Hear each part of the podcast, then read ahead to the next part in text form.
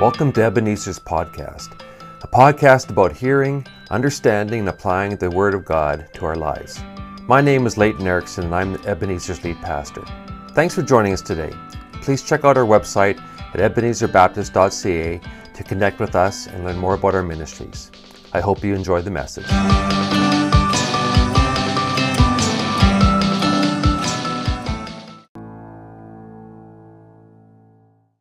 Let's take a moment together to pray. Christ, today we, we thank you and we claim that you, Christ, are with us, you are before us and behind us.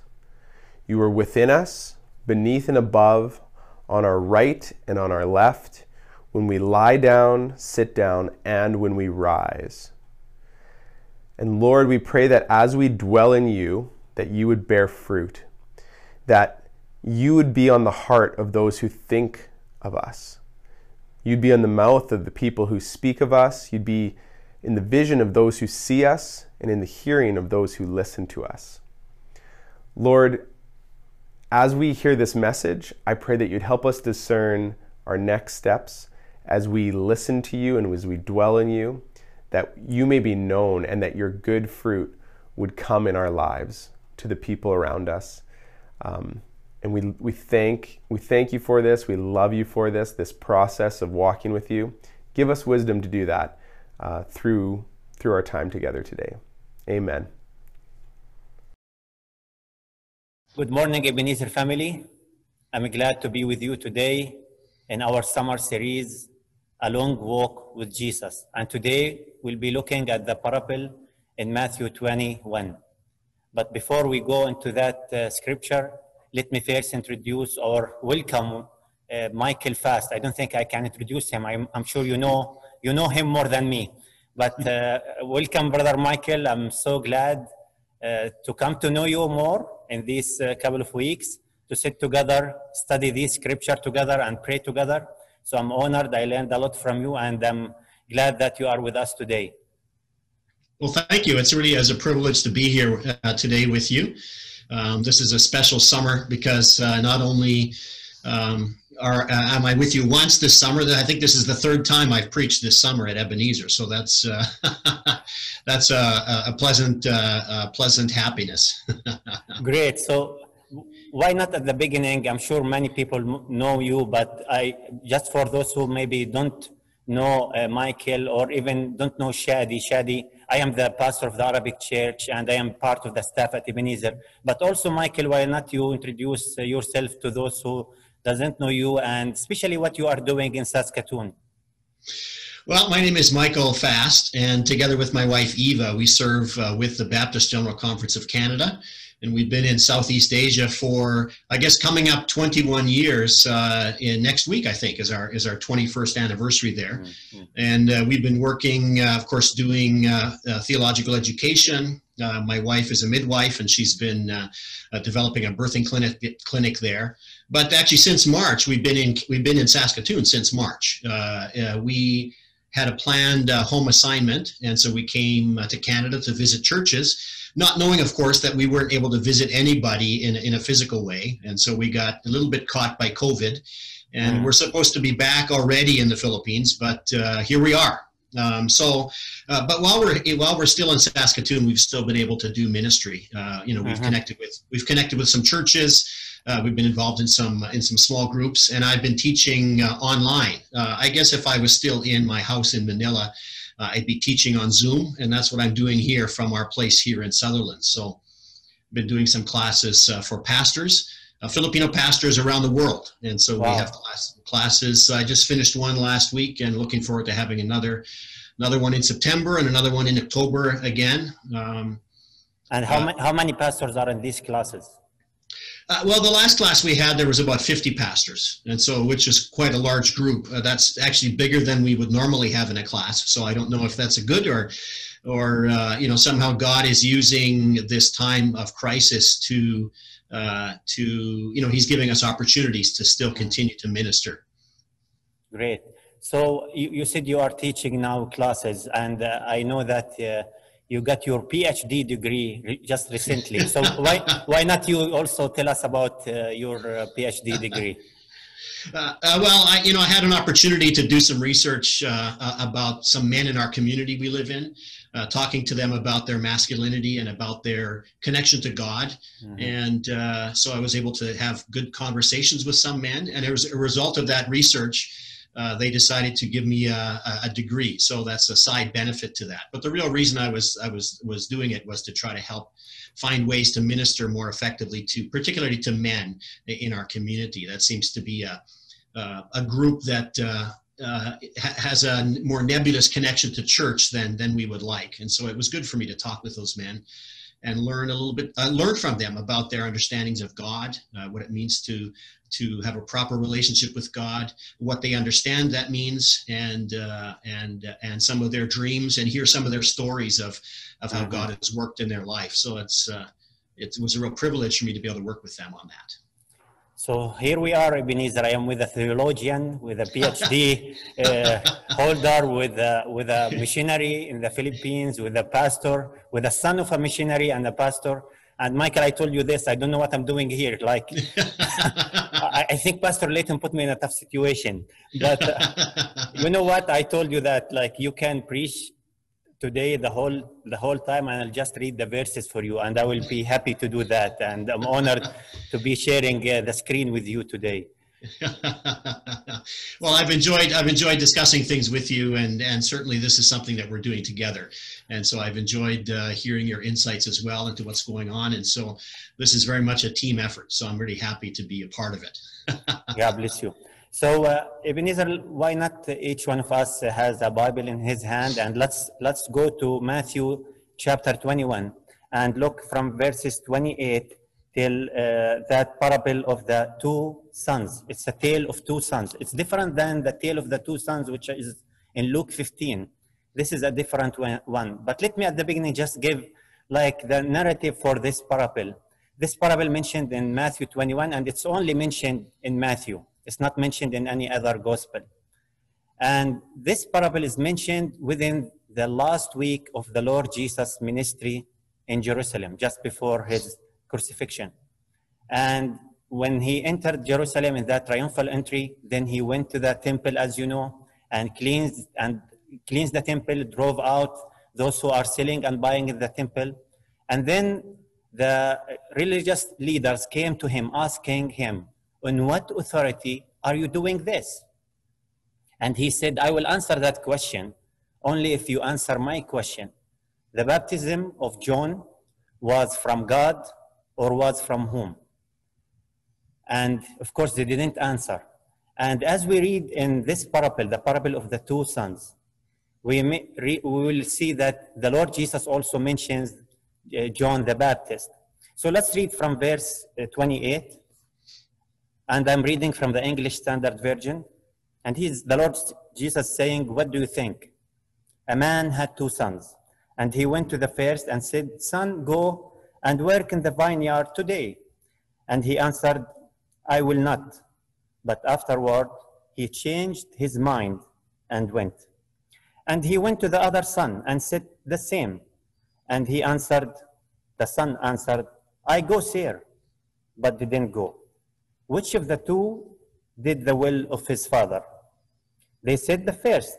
Jesus said to them, Truly I say to you, the tax collectors and the prostitutes go into the kingdom of God before you. For John came to you in the way of righteousness, and you did not believe him. But the tax collectors and the prostitutes believed him. And even when you saw it, you did not afterward change your mind and believe him. It's a very interesting parable, uh, Michael, and maybe we don't talk about this parable a lot. Maybe when we mention the parable of the two sons, we go to the to Luke 15 and that well-known parable. But maybe we don't talk a lot about the, this parable. So I'm really glad that I had the chance more to dig this parable, especially with you. And I want just at the beginning to you know chat with you about these two sons. Mhm, Okay. Why, why the Lord Jesus?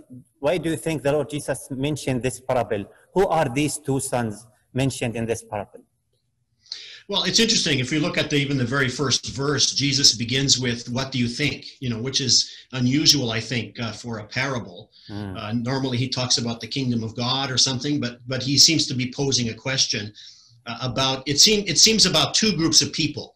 Uh, or two teams on this, you know, whether this is some kind of a Stanley Cup playoff or, or something, I don't know what it is, but uh, um, but we we have two groups, and and one and they're represented by these two sons. Uh, I suppose you could say there's a third group, which is the father, and certainly we'll talk about that later. But um, you know, on, if we look actually down to verse 45, you'll you know Jesus sort of identifies, or the gospel writer identifies who these two parties are, and we realize one group is the group of the Pharisees.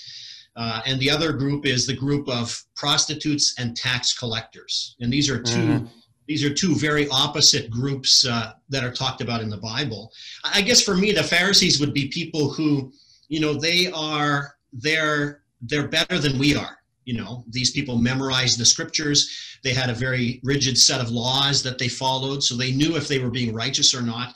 You know, I think they were actually better at it than than we are uh, in our present day. They had a, they in a sense, they had an unparalleled understanding of and an unparalleled obedience uh, to the scriptures. Uh, that was a very important part of their life. So they knew everything that needed to be done. Uh, on the other hand, the prostitutes and tax collectors, they're sort of at the opposite end. You know, perhaps they knew some things that needed to be done. They probably knew scripture. They were probably from the Jewish, uh, the Jewish uh, community as well. Um, but it's almost like they had an unparalleled rebellion against God and against mm. the scriptures. Um, because everything that, that God talked about uh, it's, it seems that this group of people sort of was perceived as being uh, going against all of that kind of stuff.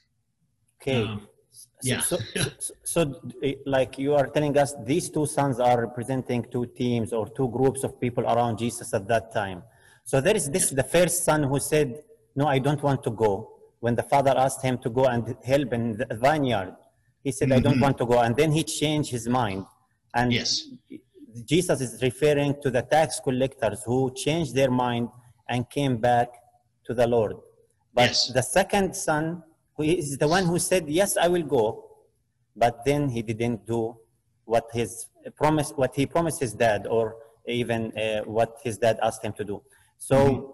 I, I, I want to first talk about the second son because he's interesting. Like he said, I will, I will do okay. it, sir. I will go and mm-hmm. do it, sir but then he didn't do it.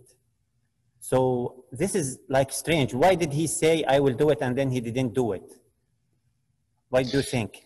Well, it, it is interesting. I mean, why, why, why do we do that? I guess, I guess I should start out by saying, I think the goal uh, the goal for us today is to try to identify who I'm, I'm supposed to find out who am I in the story. I'm not supposed to try to categorize my friends and neighbors and mm. say, you're the first son, you're the second son. I'm supposed to find out which of these two sons am I in my daily life.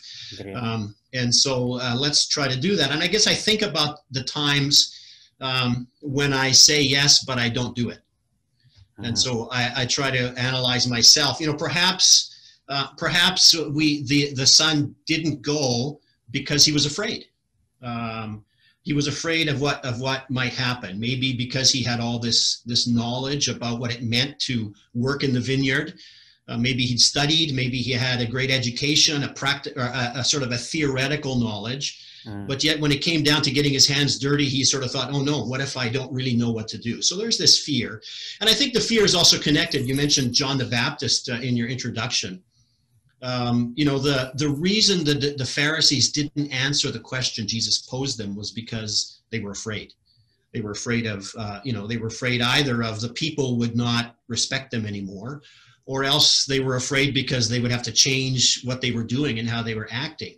And so I think there's this idea of, of being afraid to lose your position or mm-hmm. your, you know, a position of authority that might be. So it could be that's the reason why the second son didn't go. Um, another thing could be maybe he was busy. You know, I, I often say I often say to my wife, uh, I say, well, it's on my to-do list. You know, I have a list of things that I want to do, and I look at that every day. Um, but sometimes I don't actually finish those that list of tasks because I've got other things. You know, other things take priority, and it could be that. I mean, I don't know what takes priority over, you know, a, a, a command from your father, but you know, I can see Uh, maybe it's uh, maybe it's uh, being you know whatever's urgent. I need to do this first, or you know I need to prioritize.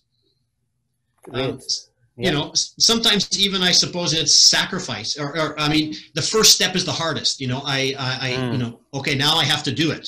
You know, I know what to do, but you know when I take that first step, do, will I will I really be able to accomplish what I need?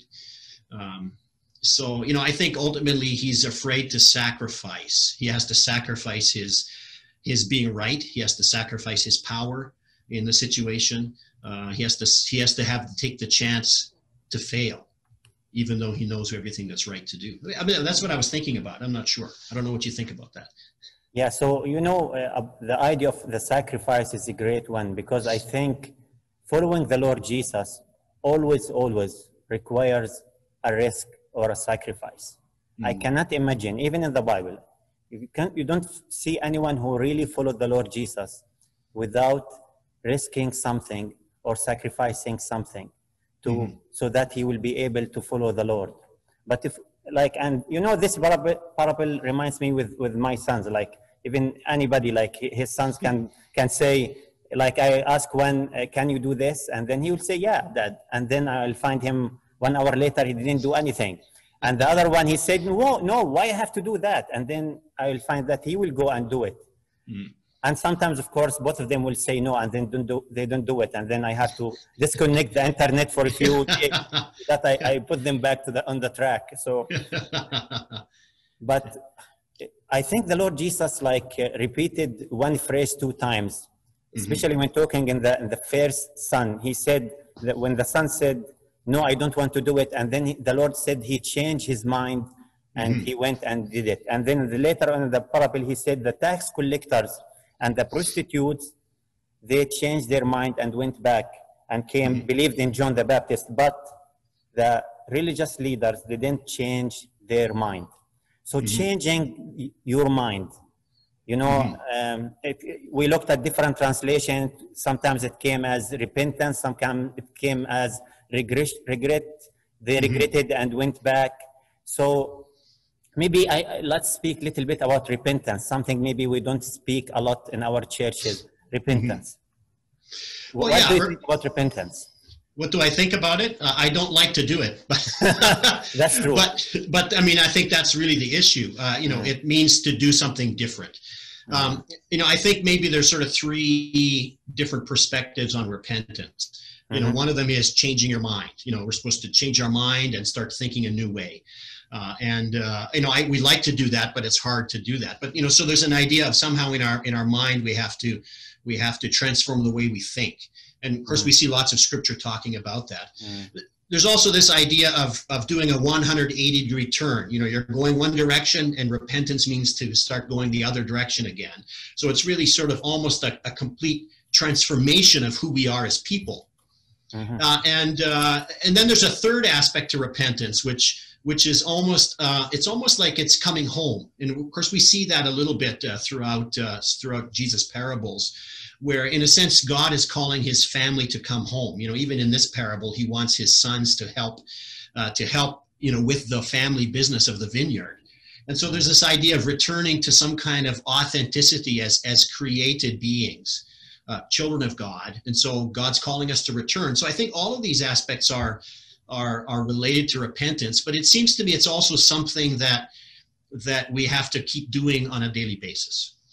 Oh yeah, oh yeah, Yeah. and maybe maybe this is where I, I just want to share. Like, I think sometimes as Christians we think repentance is something I do at the beginning of my journey with the Lord, Mhm. and then that's it. Now I don't do it again. Mhm. But uh, as you said, repentance is a continuous and maybe daily process. Uh, these verses reminded us when we were uh, practicing or studying for, for this uh, parable with uh, the first uh, epistles of, of John. Yes, and, yes. and John, in the first chapter, uh, verse 8, he says, If we say we have no sin, we deceive ourselves, and the truth is not in us. And I really, Michael, like that John is including himself with us. He doesn't say, if you say you have no sin. He's saying, if we say we have no sin, we deceive ourselves and the truth is not in us. But if we confess, and John again is including himself. If we confess our sins, he is faithful and just to forgive us our sins and to cleanse us from all unrighteousness. So, and here we have one of the greatest promises of, of, uh, of, of God for us in, in the scripture that if we come back to Him and we confess our sins, we, He will cleanse us from all our unrighteousness. So I mm-hmm. think repentance is something to be taken seriously. And mm-hmm. as we walk in this day, as we walk in this life, we, we, get, we sin, we stumble, we, we, you know, we do mistakes, but we have mm-hmm. always to come back and repent and change our minds. And maybe sometimes changing our minds about some stuff that we thought it's always been that way, it's always this is the way. But then God is teaching us something different. And then we have to change our mind of thinking about many stuff, especially, or otherwise we will be like these religious leaders who said, like from, from the outside, they are saying, yes, we follow God's commands, we follow the Lord.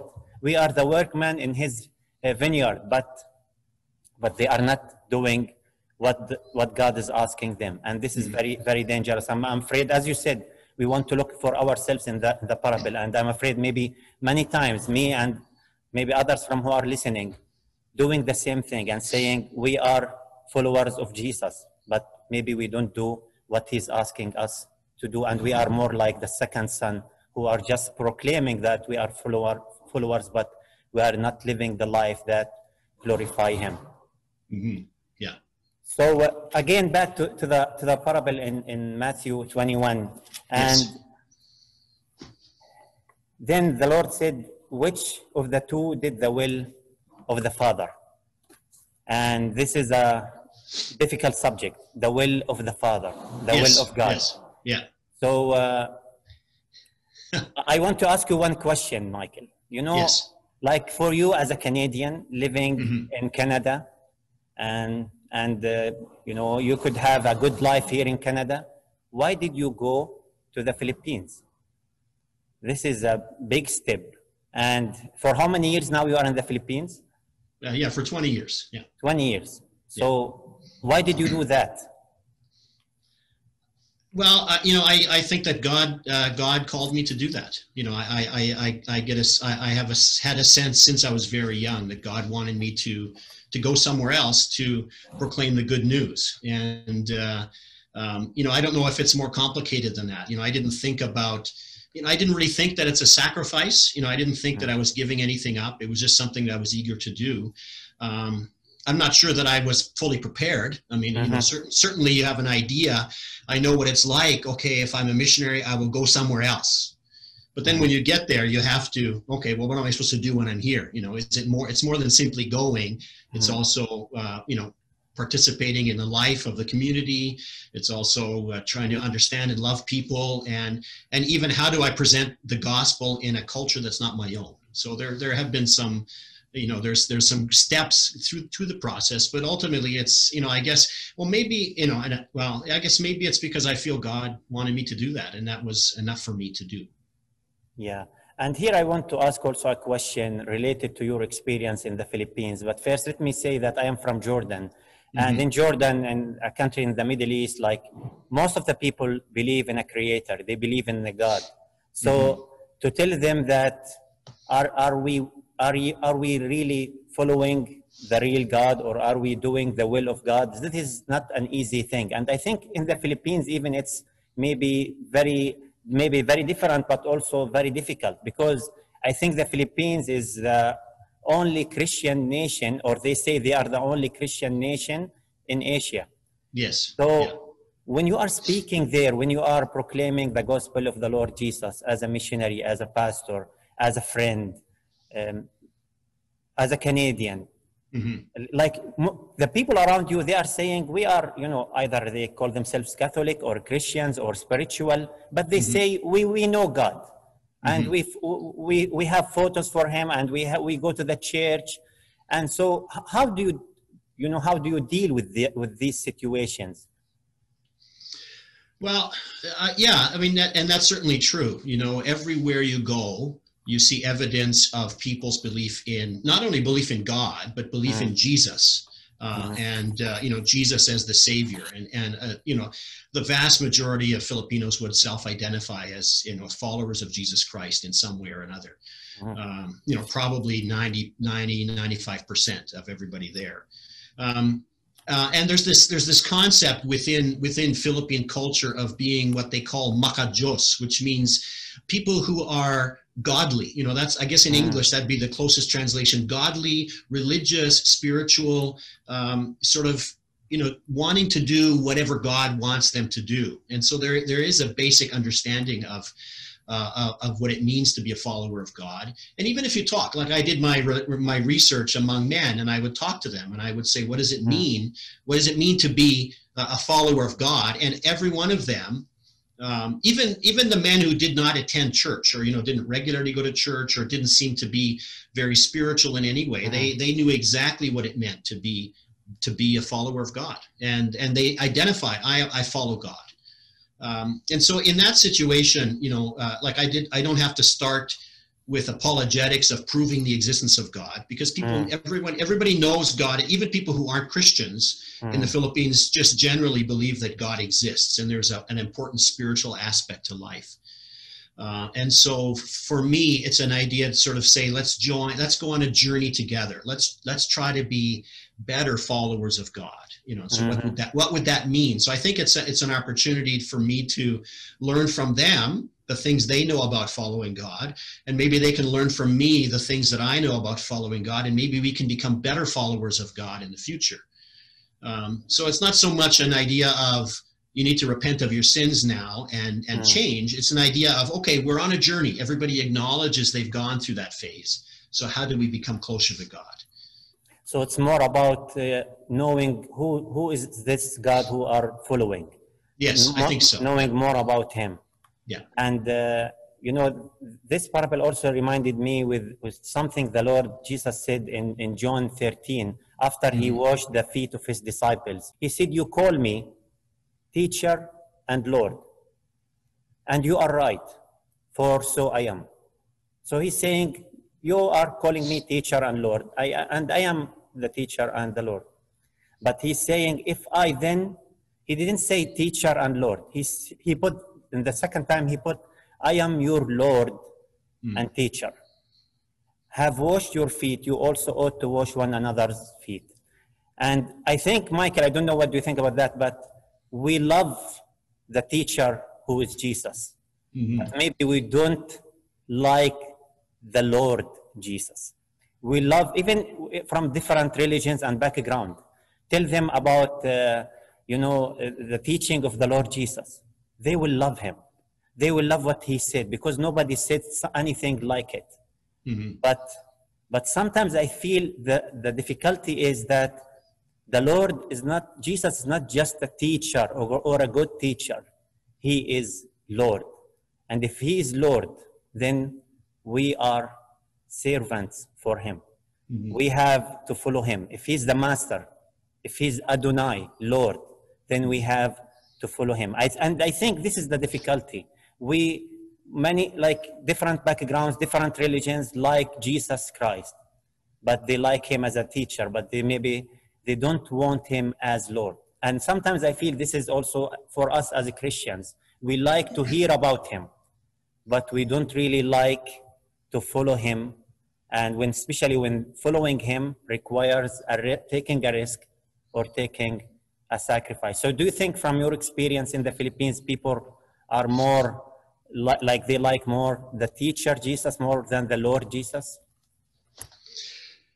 Well, I think it's. I think they they like the fact that Jesus is Lord, uh, you know, sort of of the universe. But when it comes down to a personal thing of, oh, he's also my Lord, I think that's where where it's difficult because it's hard for us to want to submit to uh, to God. Um, and I guess thinking about even just thinking about the story we're talking about, you know, you know, the the one son. Uh, he was happy with Jesus to, as a teacher. Okay, tell me some things, and you know, and I'll learn. I'll add to my knowledge. Uh, but you know don't tell me what to do the other the other son you know he was thinking i've got my own life figured out don't tell me what to do but yet he needed to submit to you know he needed the teacher to tell him what to do so Um, I think in, I, I think I think in the Philippines, actually, as, as I reflect on it, people are happier with the Lord because maybe he's a bit more distant. Um, Mm. and and and but the teacher part where it becomes more personal that's where it, there's a struggle and even for me for myself you know i'm happy that god is the creator they have heaven and earth and i worship him but the moment i find him trying to help me change my own life that's when i start to to resist and you know my my inner rebellion comes out and i say no no no i'm not going to do that but so i think i think even just for me personally not just not just the people that i know um, Yeah. yeah i think it, yeah, i think it would be the teaching sometimes that's more difficult because then that means Mhm. i have to change Okay. So at the beginning, you said that uh, when we read these parables, we need to look for ourselves in these parables. Who, who, who, who, which son or who, whom I am in these two sons. And I, I really like that. It's not about categorizing others. Like Yeah, this yeah. person is the first son, this person is the second son. It's about speaking to myself, you know, in, in, in the light of, of God's word. Where, where do I stand? But also there's another question, Michael, is where is Jesus in this parable? Because I Yeah, a always love. I, I, I always love to look for the Lord Jesus as I read in the Bible. So in this parable, what do you think? Where is Jesus in this parable? Well, you know, the, this in the story, neither of the two sons is perfect. You know, each of them has an issue they have to resolve. So we can't sort of choose one over the other as being the better son. Um, but I, you know, I think that Jesus sort of fits in between the two. You know, so you know, Jesus, you know, he, he when he came to earth, he didn't he didn't seek power. He wasn't interested in in the power that comes with you know with being uh, that he could take being God. I mean, even in Philippians chapter two, you know, there's a famous story of Jesus' submission. You know, it says uh, in verse six to eight, although he was in, was in the form of God and equal with God, he did not take advantage of this equality. Instead, he emptied himself by taking on the form of a servant, by becoming like other humans, by having a human appearance. He humbled himself by becoming obedient to the point of death, even death on a cross. And this is not a man who wants to grab power and say, Look how important I am. This is someone who said, Okay, yeah, I'm the son of God. Okay, that's that's good. But I'm willing at this point to identify and become a human so that uh, um, because I want to show what it means to be to be humble. So Jesus didn't seek power. So he wasn't the son who, um, you know, he wasn't the son who identifies with the Pharisees where they knew everything. Even though, of course, he's the he is the son of God. He's the one who, who is the Word of God, and so everything we read in the Bible is his. You know, he didn't he didn't grab onto that and say, well, you need to listen to me because I'm I'm in authority. But then on the other hand, he also wasn't rebellious. He was sort of submissive you know because there was a chance in the garden of gethsemane where jesus is praying and you know it's it's it's the time the time is about to come when he uh, when he goes to the cross and you know he has an interesting verse that you know he says in luke chapter 22 42 father if it's your will take this cup away from me and you know often we go out to the next part which we'll look at but take this cup away from me you know he's sort of saying almost in a sense do I really have to do this? Isn't there another plan? You know, maybe we can come up with a new idea. And and so he's, and I don't think he's being rebellious at this, you know, point. Of course, we can't say that, but I, I think there's a little bit of something there that's, okay. Do you know? Do I re- do we really want to go ahead with this? Of course, immediately he says, uh, you know, your will be not not mine. He says to his father. So he's immediately submissive. But there's that sense where he could have gone the other way. He could have said, you know what? Uh, let's not go ahead with the, with the crucifixion. Let's just you know let's find another way but so so in one hand god doesn't or jesus didn't seek power and on the other hand he also didn't say i know a better way he was fully submissive to god and and followed god's will and so i think ultimately the the best of the if the two sons were to get together and the one would they would agree and they would also act that's ultimately what jesus did he agreed and he acted as well So the Lord Jesus said to his father, Yes, I will do it. Mm-hmm. And and then he did it. and then he did it yes not, so he's he's not any of the two sons like representing really fully him, but he mm-hmm. said, "I will do it."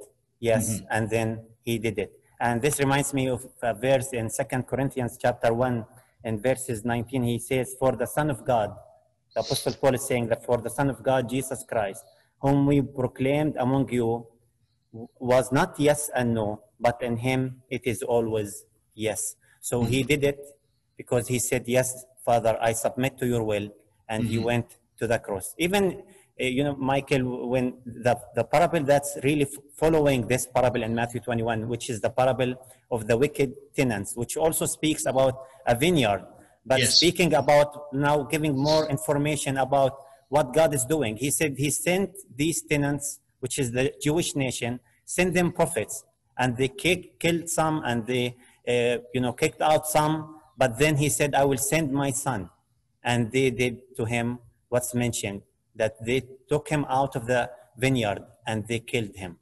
Mm-hmm. But what's really giving me hope is the third parable, which is in Matthew 22, which is not a vineyard that where you have to wear to please the Father. It's, it's a feast, it's a wedding mm-hmm. feast. And what mm-hmm. you have to do, you have to accept the invitation because everything is done. And you have just to accept the invitation to come to attend this feast. And I think this is the gospel message now. It's Yes. not about following rules. It's not about being religious or going to the to the to the church building on Sunday. And I think with the COVID now, this is something maybe we learned that the church is not the church building, but it's about accepting the invitation that God has provided for us through the sacrifice of His Son. And uh, you mentioned something uh, like I really like what you said that uh, like both sons were were wrong. And when I read what the Lord said in uh, back to the parable in verse uh, 31, I think, yeah, He said, Truly I say to you, the tax collectors and the prostitutes go into the kingdom of God before you. I, really, I really like the phrase before you. He's talking with the Pharisees and the religious leaders, and he, to- he's, he's telling them it's not that the tax collectors will go into the kingdom of God or are going now into the kingdom of God and the door is closed for you. He's mm-hmm. saying they are going before you.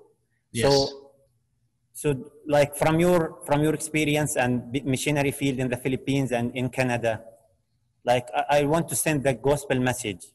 But like, is there a hope for anybody? Is there hope for everybody through the, Jesus Christ, through through Him, that we can come to a relationship with God through Him? Is this invitation just for Christians or Catholic, or it's for everybody? Well, I think the the story uh, the story tells us it's for everybody, because the father you know the father is consistent throughout the story. He goes and says to one son, "Go work in the vineyard," and he goes to say to the other son, "Go work." So he talks to them both, and you know it, there aren't five or six sons. There's only two, and and and and so often we think one is in and one is out, but but I think what he's sort of saying is that everyone in the world is is a part of God's family. He's represented in either the first son or the second son, and God's command is the same to all of them. And then we see that there's hope. You know, uh, certainly certainly the, the the the the one son who refused and then repented. You know, he certainly has hope because he did what the father wanted him to do. But then th- that phrase, just like you said, you know, before you, you know, there's an idea that it's not just you and it's not just them it's you together.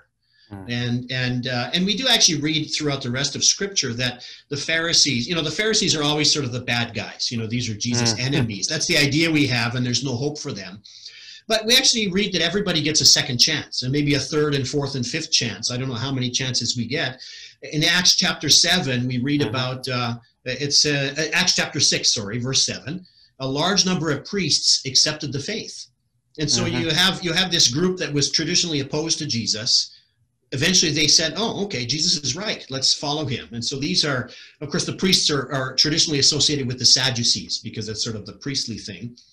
Even Paul himself in Philippians chapter three, he says, "I am a Pharisee," and certainly we know Paul as one of the most devout and uh, and uh, aggressive, you know, followers of Jesus. But yet he started life as a Pharisee and of course even nicodemus you know in, in sort of one of the most famous you know conversion stories in in john chapter 3 you know nicodemus comes and jesus says you have to be born again and we mm-hmm. find out that nicodemus in fact was born again and even though he was a pharisee so so i think i think that the message that jesus brings is not the door is not closed. The door is always open. And so even if we may be uh, even if we may be rebelling against God, we have a chance to come back and say, Lord, I'll submit to you and I will do what you want me to do. On the other hand, even if we think, well, I know everything, everything's okay, everything's perfect, I've got it all figured out, we have to have a chance to say, yeah, okay, I, you know, I thought I had it figured out, but I realized I need to also submit to you, Lord. And so I think it's a chance for everybody uh, to follow Christ. Amen. And I really want to finish with this idea with the gospel message being proclaimed for everybody, and Yes. everybody is included. Yes. And uh, you know, we it's a very short verses, short story, but Mhm. talks a lot about repentance, about sacrifice, about taking risk, about uh, following God's will, and about a second chance for everybody. So why not we conclude this, uh, Brother Michael, with uh, with a prayer? Why not you pray for everybody who's listening to us, and uh, maybe for listening for the first time for the gospel message, and maybe God spoke to their hearts for the first time. Why not we pray and Okay. uh, finish uh, this uh, sermon together? Okay. Okay.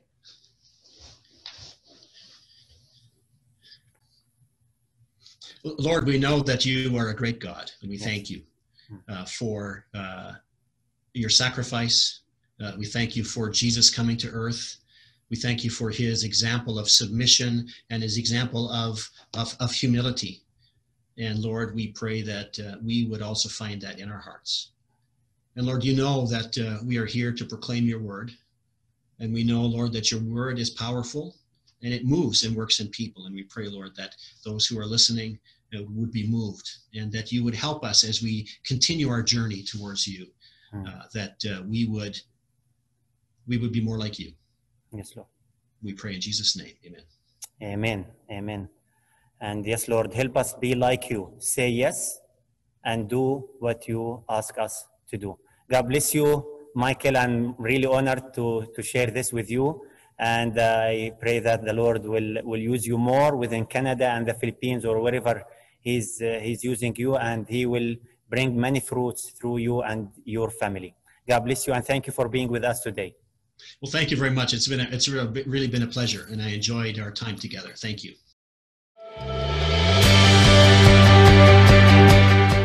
Well, thank you for listening. Don't forget to check out our church website at ebenezerbaptist.ca. If you enjoyed the podcast, you can let us know by clicking like and by subscribing to our podcast channel. God bless you, and thanks for listening.